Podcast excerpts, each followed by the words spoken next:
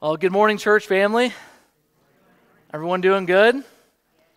Y'all enjoying this beautiful weather we're having this weekend? Oh, amen. Can we get a hallelujah on that one? That's been fantastic. I can't wait to get out there today, and tomorrow's going to be great too. It might be some of our last few good days before winter comes upon us or cold fall. But this has been a fun season for Laura and I. We find ourselves just really enjoying watching our children grow.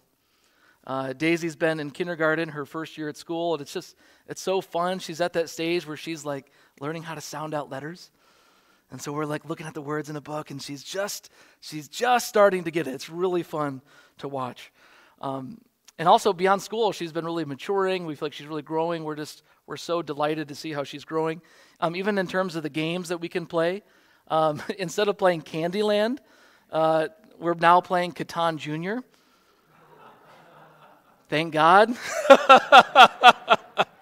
It's a much better experience for the adults as well. It's been really fun.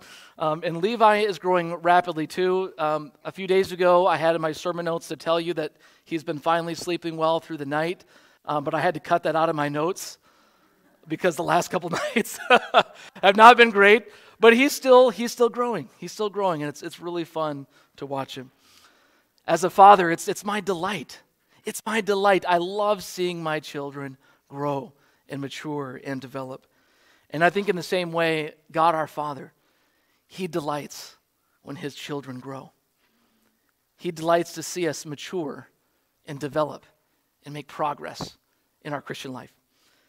Now, and I think we have to get our minds around the fact that this is something that's supposed to happen our whole life long, no matter what age we are, because physically, most people stop growing around age 20, you know, unless we might start growing this way, you know, that can happen after 20, but most of us stop around 20. Academically, most of us stop around in our 20s or so, maybe longer for those who have, you know, you're a glutton for punishment, but most people stop around 20. But spiritual growth is meant to be lifelong, our whole life with God. The Holy Spirit's intention is to sanctify us and to conform us to the image of Jesus. Martin Luther, the great Protestant reformer, his first of his 95 theses, it reads, "Our Lord and Master Jesus Christ, when he said repent, willed that the whole life of believers should be repentance." Our whole life should be one of continuing to repent. That means turning from what we were doing to following God, or to keep renewing our mind, to change our mind to follow the ways of God. And I want to give you one more quote from Luther. He goes on to say this. This is probably my favorite Martin Luther quote. He said, "This life is therefore not righteousness, but growth in righteousness. Not health, but healing. Not being, but becoming. Not rest, but exercise. We are not yet what we shall be, but we are growing toward it. The process is not yet finished, but it is going on. This is not the end, but it is the road. All does not yet gleam in glory, but all is being purified." Isn't that a beautiful picture of the Christian life? God is always working towards our greater righteousness, our greater health in Him, our greater purity from sin, our growth towards Christ. That's what the spiritual life is about. The Puritan John Bunyan, he wrote a book called The Pilgrim's Progress. Traveling on the road, about making progress towards Christ. It's about progress on the journey. Even the Apostle Paul said, "I forget what is behind, I'm straining towards what is ahead. I press on towards the goal to win the prize for which God has called me heavenward in Christ Jesus." Paul says, "I'm pressing on. I am pressing on. I'm forgetting what is behind. I'm running this race. I'm going to keep growing and keep going until He calls me home." Friends, to keep growing, we just keep walking towards Christ. I want to make a few points to you this morning about spiritual growth. And the first is this: God expects and intends for us to grow. God expects and He intends for us to grow. God, He expects progress, maturity, and fruit from our lives. Jesus said this in John 15, "I am the true vine, and my Father is the gardener. He cuts off every branch in me that bears no fruit, while every branch that does bear fruit, he prunes, so that it will be even more fruitful. This is to my Father's glory, that you bear much fruit, showing yourselves to be my disciples." Did you catch what Jesus said? My Father is ever at work pruning his disciples so that they will be even more fruitful. God is intending and expecting and looking for your growth. Do you remember that weird story where Jesus curses the fig tree? And it wasn't quite the season for the figs, but it's the tree that had leaves on it. It looked like life was there. But when he examined the fig tree, there was no fruit. So he curses the fig tree. And this was really a parable about the judgment of the Jewish leadership, the religious leadership of that time, that they appeared to be spiritual. They appeared like there was life. They appeared like there was fruit. But when he examined it closely, there was no fruit. And that's why Jesus cursed the fig tree. You see, God expects our spiritual growth. And brothers and sisters, the more revelation we've had, the more time that we've had to grow, the more resources that God has used to grow us, the more he expects. In Hebrews 5:12, it says, "In fact, though by this time you ought to be teachers, you need someone to teach you the elementary truths of God's word all over again. You need milk, not solid food." I mean, to me, this is a passage where it's a good check on our hearts. Consider how long you've walked with God. Consider how long you've known Christ. Consider how many sermons you've heard, how many books you've read, how much teaching you've received. If you've walked with God for a long time, the Word of God teaches, by this time, you ought to be a teacher of somebody else. If you've been a disciple for a long time, by this time, you ought to be discipling somebody else. If you've been a follower for a long time, by this time, with all that God's given you, you ought to be a minister, a leader, someone producing fruit in the kingdom of God. God expects our growth because he's working hard for our growth. He intends our growth. In Ephesians 4, it says, "Christ gave the apostles, the prophets, the evangelists, the pastors, and teachers so that they could do all the ministry and everyone else could sit back." No. No, he gave them to grow the body into maturity. And he gave us brothers and sisters to mutually sharpen us in our faith. And more than that, God gave us the Holy Spirit, whose job is to counsel us, to teach us, to remind us and conform us to the image of Jesus. His job is to make us holy.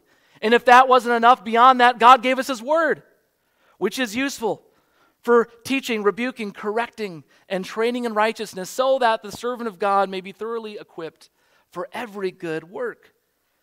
You see, like a gardener, the Father is a gardener, Jesus says. He's planted the gospel of his Son in our hearts.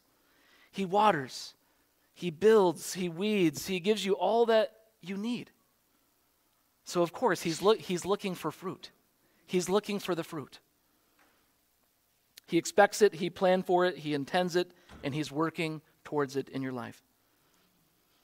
So that's number one, God expects and intends for our growth. Number two is God grows us in obedience to his word and in conformity to Christ. God grows us in obedience to his word and in conformity to Christ. Now, I want to go to the passage that was read for this morning, Psalm 119, beginning in verse 105.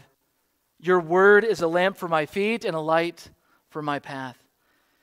And y'all should know this well because we sing it basically every week, this verse. And I love the imagery. It goes back to that Psalm 1, how the Psalter opened. We're on the path of righteousness, the path of spiritual growth, walking towards God. That is the path that we are choosing. And it's the word of God that lights the way upon the path. And if we're wondering about what next step God wants to take in our lives, the first place we need to look is in his word. We need his light. We need his revelation, his commands, what he wants us to do. And if you look at this psalm, or this section of the psalm, just consider how much the writer loves and cherishes and wants to obey his word, as Jonathan so beautifully demonstrated for us in the children's sermon. In verse 106, they say, the writer says, I have taken an oath and confirmed it, that I will follow your righteous laws. Verse 108, teach me your laws. 109, I will not forget your law. Verses 111 to 112, your statutes, they are my heritage forever. They are the joy of my heart. My heart is set on keeping your decrees to the very end. As long as I'm on this road of life, as long as I'm on this journey, for however long God will have me here, my heart is set on following his word, on obeying his word to the very end.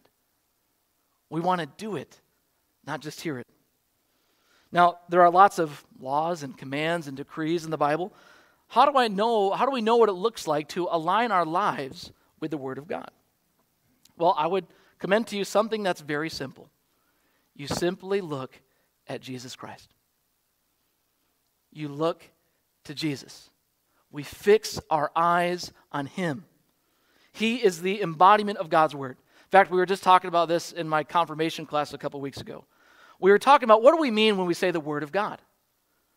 Now, on one hand, we have the written word of God, the Bible, but we also have what's called the living word.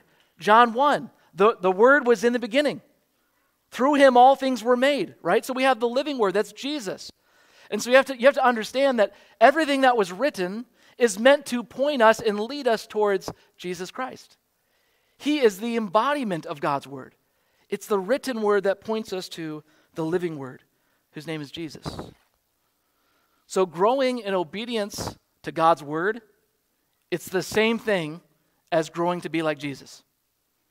That's the exact same thing. Growing in obedience to God's word is growing to be like Jesus, because his word points to Jesus. It's the same thing. So God's commands, they reveal his character, they reveal his love, they reveal his heart and his glory. And nothing reveals those things better than Jesus. And not only that, Jesus is our example. He obeyed the Father in all things, even obeying him unto the plan of going to the cross for our salvation. So Jesus showed us a life of righteousness, a life of obedience unto God. He fulfilled the law and the prophets. So when we read this psalm, I think it's appropriate for us to think about both senses of the word of God. Yes, God's word, the Bible, is a lamp unto my feet, but also Jesus is the living word.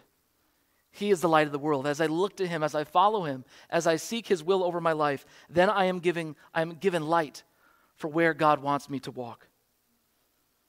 So God expects our growth, and the growth that he is seeking is to align our lives in obedience to his commands, which is the same thing as looking like Jesus. To keep growing, we just keep walking towards Christ. Number 3, God calls us to make every effort in our spiritual growth. God calls us to make every effort in our spiritual growth. And God calls us to this because he is making every effort to grow us. He is making every effort to grow us. We've already mentioned how much he's done for us. Like a good parent, he's provided everything we need for our flourishing so we can grow. And also, like a good and healthy parent, God is not an enabler. He does not coerce. He does not force. He wants your cooperative obedience to his commands. And this is the point the Apostle Peter makes. In 2 Peter, he writes, his divine power has given us everything we need for a godly life through our knowledge of him who called us by his own glory and goodness. Through these, he has given us very great and precious promises, so that through them you may participate in the divine nature, having escaped the corruption in the world caused by evil desires. Friends, this is an incredible verse. God's power, God's divine power has given you everything you need. Everything you need for a godly life in Christ. And we can't skip over the fact that we get to participate. Humanity, us sinful humanity, we get to participate in the divine nature. This should blow our minds. The divine nature, the power that created the cosmos, we get to participate in that. This is incredible. His power has given us everything we need. But sometimes we get stuck in a lie. We get stuck in all kinds of lies. That's how Satan works. Sometimes we might believe, I'm not going to grow anymore. I'll never grow. I'll never grow past this. You might believe I'm never going to get victory over this. I'm always going to be stuck where I'm at. And maybe you've been where you're at for a long time and you just think, I'm never going to move past this. I'm always going to be stuck here. Friends, don't believe Satan's lie. That is a lie. You are not stuck. You are not defeated. You are more than a conqueror through Christ. You have everything you need right now for a life of godliness. The prison door is unlocked. You can just walk right out in the name of Jesus. Hallelujah. Even with what you're going through right now, God's given you His Spirit to overcome. When I was a cross-country runner in high school many, many pounds ago, when it came time for the postseason meets, the conference finals and sectionals, the team would have a little bit of anxiety. We'd have a little bit of worry. We get nervous before the races. And our coach would always say to us, don't worry. The hay is already in the barn. Which is kind of a weird expression, but it made sense in rural Indiana. But it means that the hard work's already been done. You've already done the preparations. The hay's already in the barn. You've already stored it up. All you have to go do now is go enjoy, go race, go out there and give your best. You don't have to worry. And our coach could say that because he prepared us very carefully. He invested his time and his resources into making sure that we had a good plan. We trained all summer. We had great practices. We had great strategy. He kept track of what we ate. He made sure we drank enough water. It was a lot of preparation. It was probably too much. But he wanted to ensure our success. And so he could say at the end of the season, the hay's in the barn. You don't have to worry. All you have to do is go out and run. You just got to do it. And the same is true in the spiritual life. God has done everything for you. He's done it all. This is not about earning anything. God has just already freed you. He's rescued you from the kingdom of darkness. He's opened your eyes to what is true. He's died on the cross for your sins. He was raised for your justification. He's filled you with His Holy Spirit. He's given you His Word. He's given you the church, brothers and sisters who will help you grow. Now all you have to do is just go out there and do it. Because God's done it all. The hay's in the barn. You just got to go run. He's freed you to do this. And that's why Peter says in this very same passage, for this very reason, because God's done it all, because God saved you, for that reason, make every effort to add to your faith goodness, and to goodness knowledge, and to knowledge self-control, and to self-control, perseverance, and to perseverance, godliness, and to godliness, mutual affection, and to mutual affection, love. For if you possess these qualities in increasing measure, they will keep you from being ineffective and unproductive in your knowledge of our Lord Jesus Christ. Because God's done it all. Make every effort. Make every effort to add to your faith these things. These qualities in increasing measure our whole life long. But you might say, Pastor Nate, this feels overwhelming. There's so many things. I'm such a sinner. I have so many things I need to work on. Where do I start? Well, that's why I would give you my fourth point here. God grows us step by step according to our own journey. God grows us step by step according to our own journey. Now, let me frame the broader picture. We've talked about how there is one road of righteousness. There's the way of the wicked, the way of the righteous. Jesus calls it the narrow road. There is one road. There's one word of God. There's one Jesus we're striving to be after. So there's one path we're kind of all on. However, we're all at different points on that path. And we all have our own different personalities. We're all tempted in different ways that aren't the same from one to another. We all carry different baggage on this road because of our life history and experience. We carry different gifts or equipment with us. Someone just starting out needs something different who's been on the road a long time. So the psalmist says, "Your word is a lamp for my feet and a light for my path." A couple things I notice about this. The word is a lamp. This is not a spotlight. This is not a bright modern flashlight. This is a small little personal lamp that you carry with you that just lights in front of your feet. It's just enough light for you to see where you have to go next. Okay, so this connotates the idea that we keep looking to God and His Word for a constant direction, for guidance, for revelation about what we should do and how He wants us to grow. And I would suggest that this really happens daily. As Jesus said, we take up our cross. We follow Him every day. But also notice that in the psalm, the psalmist says it's a light for my feet and for my path. You see, God is concerned with you. God is concerned with where you're at on your personal journey. So don't worry about how you compare to anyone further behind. No, we stop all that comparison and we just say, God, what step do you want me to take? Where are you calling me? So the question for yourself is, where are you? Where are you on this journey towards Christ?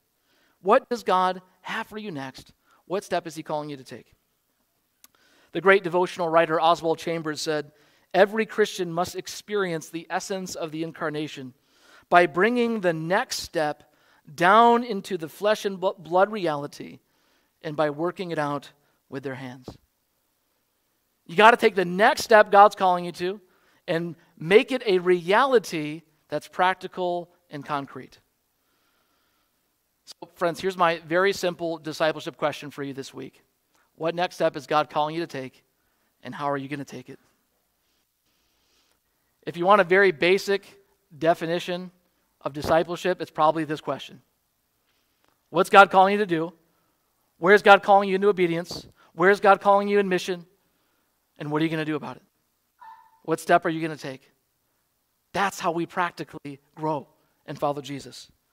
So how will you know the answer to this question? How do we know what next step God has for us?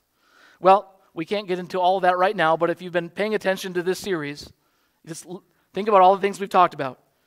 We find God speaking to us through many means, through time in His Word, time in prayer, being aware of His presence the whole day long, thinking about the opportunities He gives us to serve and to witness and for mission. We think about what does God want us to do with the things He's given us, our stewardship, our money, our gifts, our talents. What next step might God have for us in these things? And as we spend time maybe in vulnerable relationships, relationships where we're opening to each other, revelation can come about what God would have us to do. But honestly, friends, you know what the best thing probably is? It's just to simply ask God. Just simply ask God and pray for revelation. Lord, what's my next step? And listen for what He might say. Be prepared to respond and then be prepared to act. Can we do that, friends? All right. Amen.